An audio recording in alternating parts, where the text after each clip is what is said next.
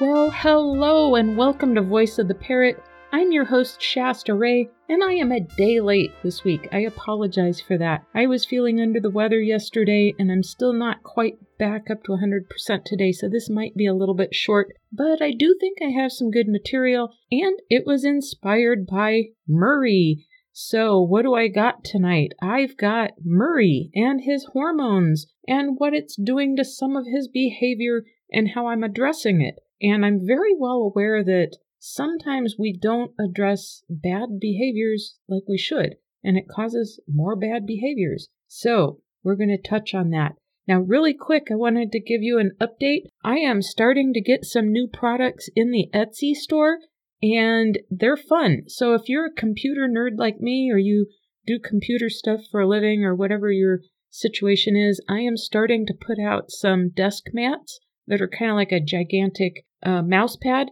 And then also, since Murray likes to destroy my mouse pad that I enjoy so much, I am going to start making mouse pads in his honor that are a little bit less attractive to birds. The one I have is a plastic one, so I think that's why he likes it. He likes to crunch on the plastic, and I always have to hide it from him. Anyway, I have found that I have access to some really amazing products. I'm also going to be dabbling in phone cases. So be sure to check out the Etsy store, and that is voiceoftheparrot.etsy.com. And don't forget to use promo code PARROT20. That's P A R R O T 20. And that will give you 20% off of your entire purchase, as well as you'll get free shipping on all orders totaling over $35. So it's a great way to support the show, and it helps me continue to be able to take the time to put these episodes out. There's actually a lot of expense and time that goes into even short episodes weekly. So every little bit helps. And here again, I thank you in advance. So, what are we talking about with Murray? He's just the sweetest little baby bird, right? Well, he's almost a year old. He'll be a year old next month, mid March. And those hormones have been starting to fluctuate for a couple of months now, but they're really kind of in full swing and I have to really watch what triggers him. I'm not sure everything that triggers him, but usually it's any kind of corner or enclosed spot that makes him feel kind of nesty, I guess. And he's also triggered by little things that kind of look the same shape as an egg, uh, same size and shape as a cockatiel egg. So I call them his dollies. he will find a little bead or something on a toy and think it's an egg and try to nurture it. So I have to try to eliminate all of these triggers. And he does pretty good most of the time. But another behavior I've noticed is he does get a little bit jealous, not horribly so, but yesterday I did have a phone call that was a little bit on the extended side I have a old family friend that I've known since childhood and we rarely get to talk. So I was on the phone for a little bit and that bird was just screaming bloody murder. Oh my gosh, I thought he was hurt. So I went scooting on into the kitchen.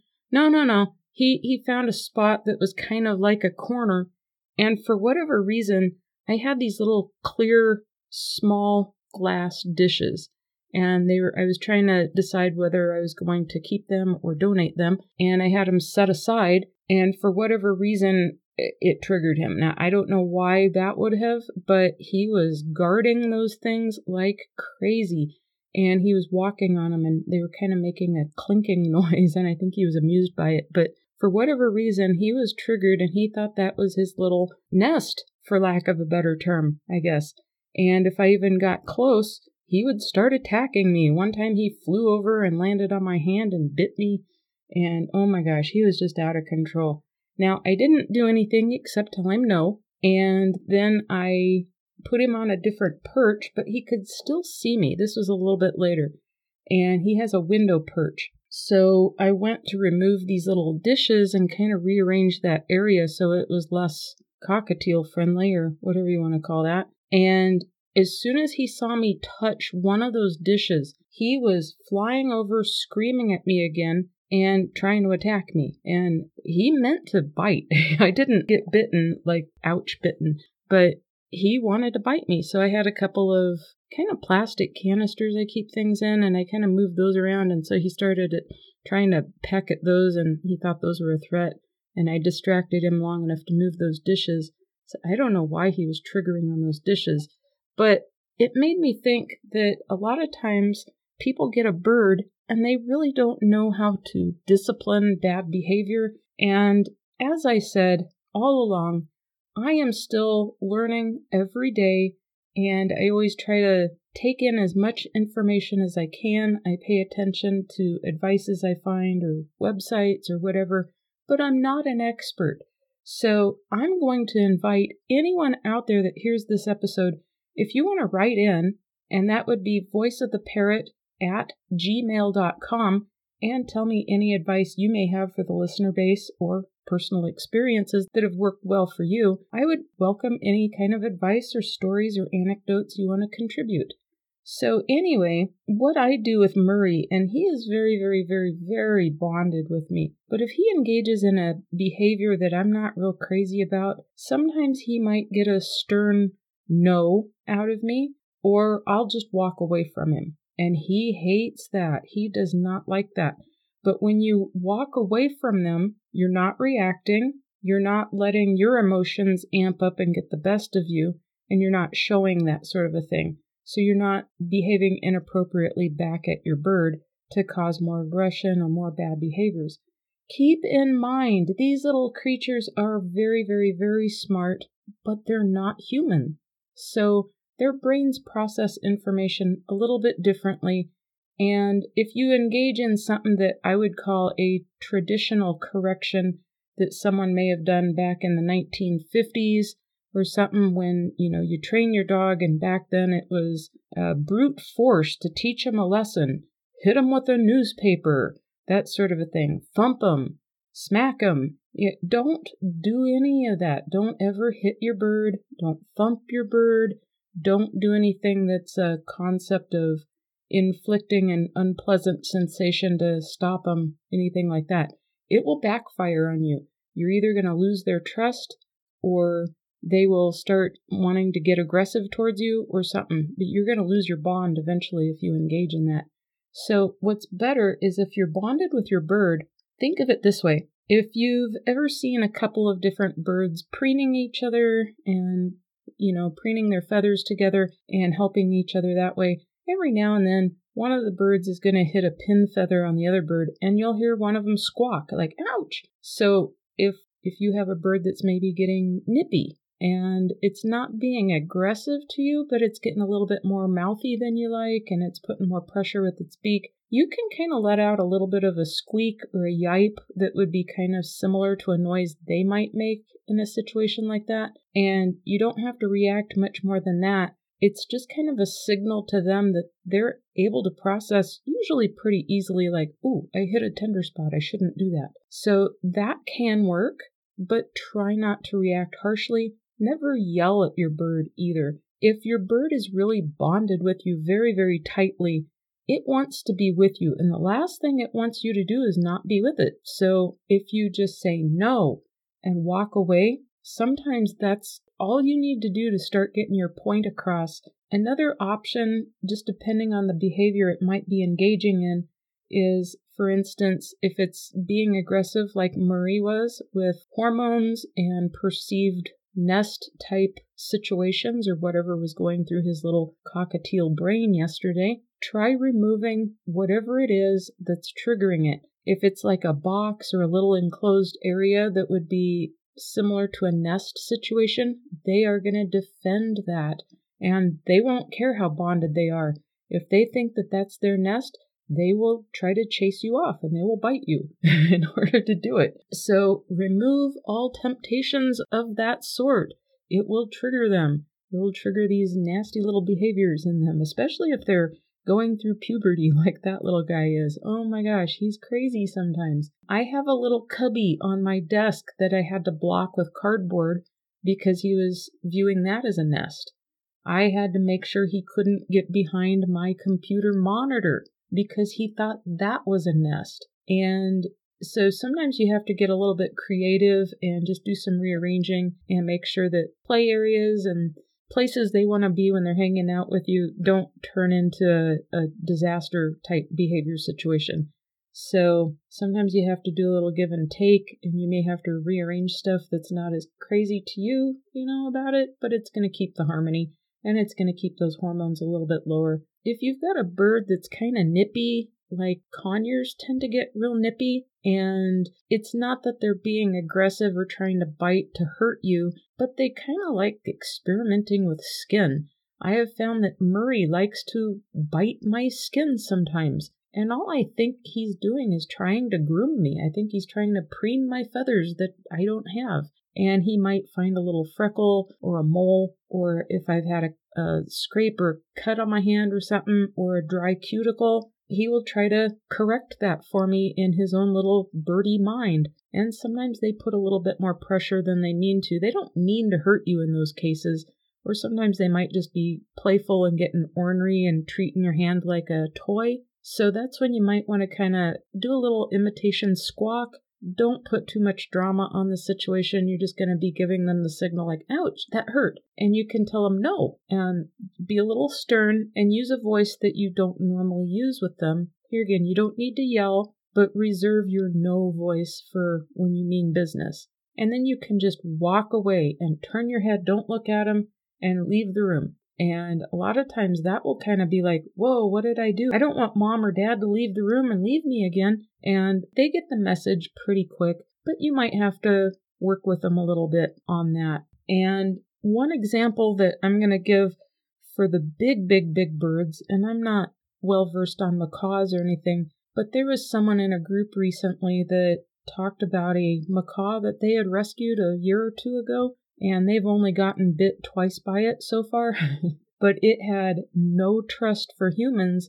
It had been in a very abusive situation where a very old gentleman who may or may not have had cognitive problems, maybe he was getting dementia or raised in that time frame where you exercise brute force on an animal to teach it a lesson or whatever his reason was that he thought he needed to do it, he was trying to deal with the bird by chasing it and hitting it with a broom and doing stuff like that when it would do things he didn't want it to do. And this bird was getting very, very, very aggressive towards humans to the point it actually severed somebody's finger completely off. I'm not sure whose finger it severed, if it was someone at a rescue that was working with it, or if it was the man that owned it, or a family member. Not really sure on the details on that. But that's how aggressive that bird was getting and how far it had gotten out of control with that situation. And the gentleman that owned it obviously had no idea what he was doing with this bird.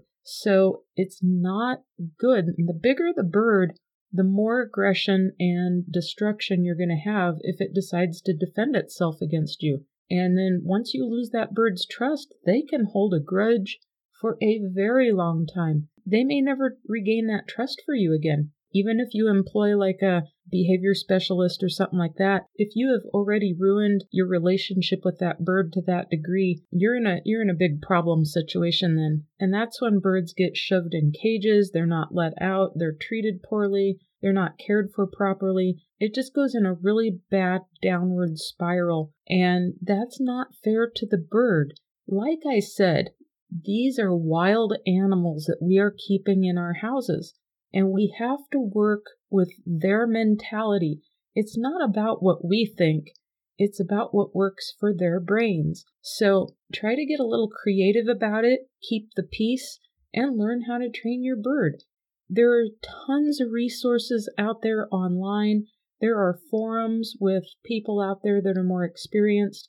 A lot of times you can call a rescue or find maybe a behavior expert that you can consult that would be ideal. Then they can help you with that mentality and how to approach it properly. There's all kinds of ways to address bad behavior issues with your birds. But here again, the things you never want to do, never get physical with it, never try to punish it by physical means. Don't yell at it, don't scream at it, don't do any of that stuff. That you're not going to get anywhere and you'll just damage your bond that you have with it. Another thing you don't want to do if you get bit is do not allow your reaction or your emotional reaction to escalate due to that. Do not take it personally.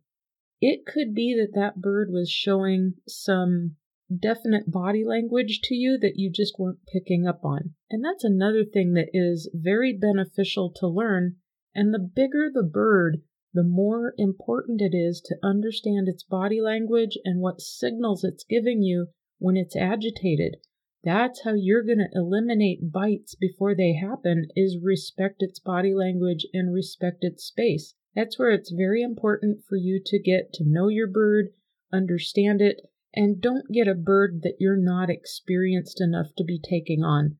That's not fair to you. It's not fair to anyone in your household, nor is it fair to the bird. It will not end well in many cases. So I hope that provides a little bit of food for thought. Make sure you always do your research, do your self education on these topics, and have a happy relationship with your bird. Another reason people tend to get very agitated at their birds is their destructive nature back to the conures that tend to get nippy. Sometimes they get nippy just because they're kind of bored and they want something to do. I saw another video very recently of somebody talking about do not get a macaw. You will never want a macaw. They are terrible pets, this and that. We love our bird, but they're terrible pets, and look how destructive they are. And their house was in shambles, like it had eaten their walls, it had eaten doorways, it had eaten all kinds of electronic equipment all that. But never in any of their videos have I ever seen any toys for that bird. They need to chew. So sometimes our perceptions are that they're being terrible little monsters and they're just destroying everything they can but we've never really taught them to play with toys or provided them the right things that they need to chew. And the bigger the bird, the more they need to chew and the bigger toys they need to chew. Go on YouTube and look for videos for macaws chewing wood. And there are plenty of videos out there where people provide this huge branch or a two by four in some cases. And those birds can just shred those like toothpicks. They will make short work of tearing up a piece of board. It is incredible the power they have in their beaks, and they need to do this. So make sure that if you're getting a bird, you are fully prepared on that particular species and its particular needs to keep its head balanced and happy.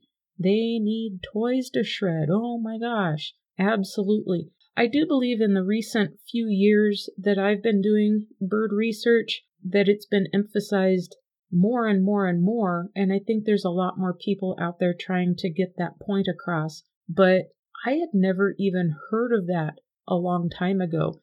And I know other people that have had birds, and I never saw much in the way of toys for them. They would complain that the bird would destroy stuff, but you never saw them buying toys for the bird. Or the mentality was, well, I'm, I'm just tired of buying toys. They just tear them up anyway.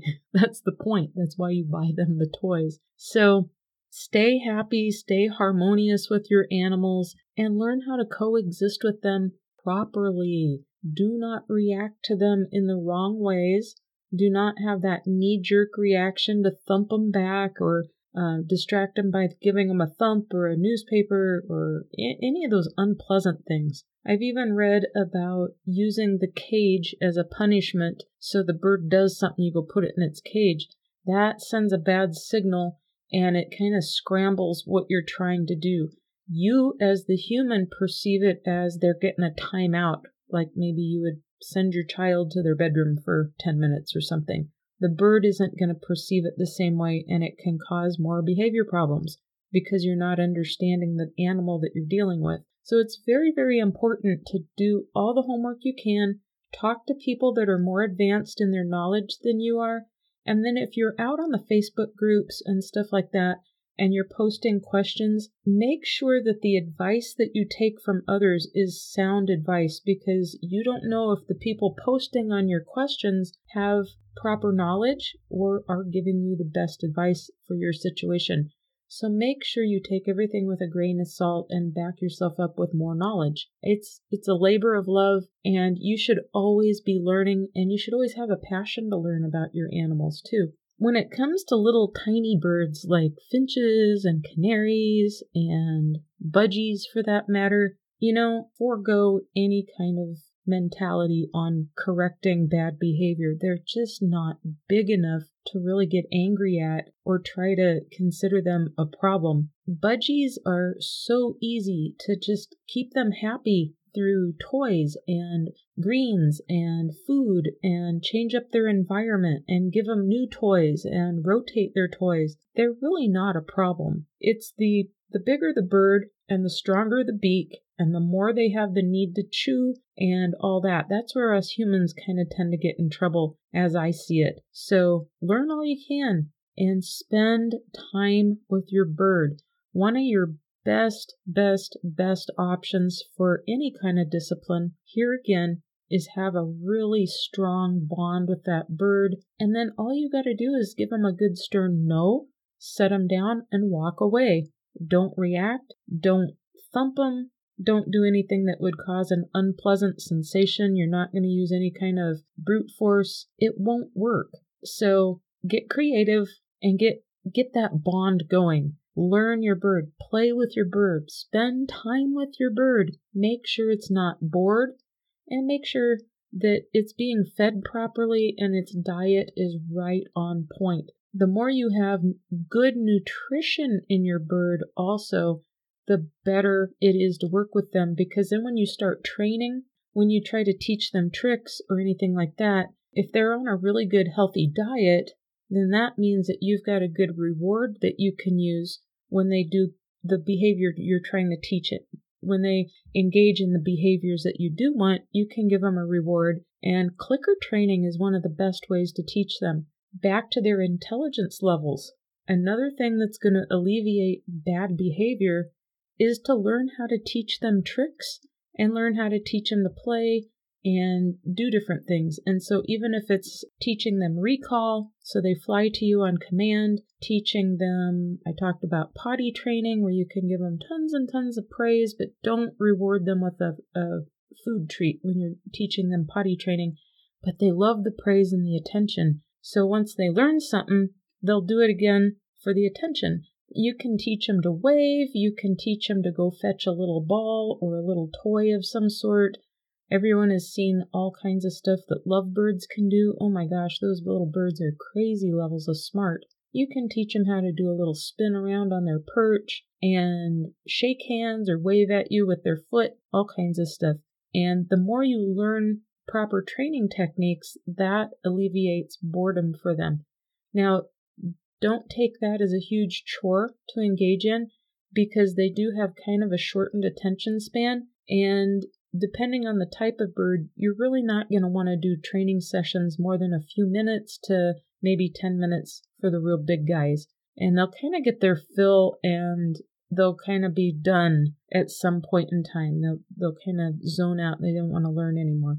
So keep your training sessions short and exciting and happy and intriguing to the bird. The more you engage with them that way, the less behavior problems you're going to probably have. And then, last but not least, make sure that you're not putting such high or unrealistic expectations on your bird that it goes outside of what they're capable of or doesn't really encompass the kind of animal they are. A lot of people out there, and this doesn't apply to everyone, and it probably applies to more people that just aren't going to be listening to this podcast anyway but I've known people that will get an animal of some sort and they expect it to think like a human being and have our kind of reasoning and have our kind of logic. And they're just not going to. They're not humans. Their brains are wired totally different than ours, and that's part of the joy of keeping them is our differences. If they had brains like ours, they would be people. We keep them because they're not people.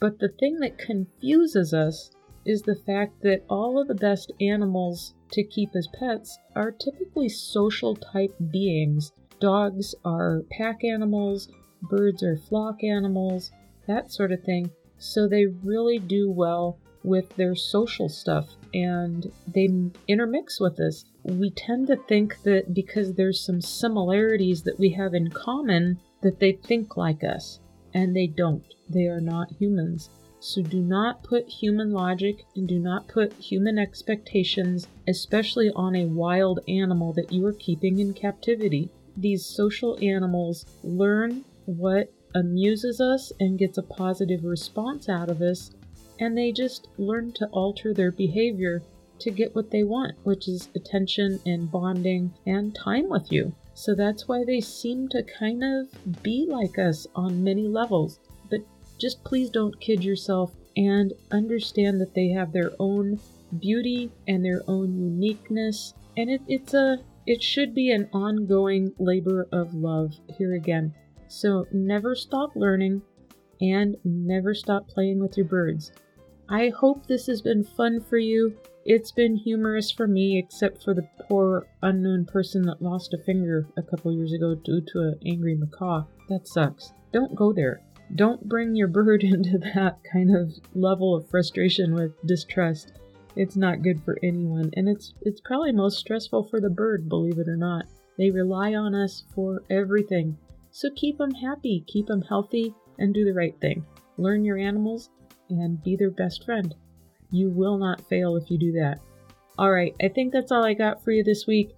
Have a great one, everyone, and we will catch you next week. Bye bye.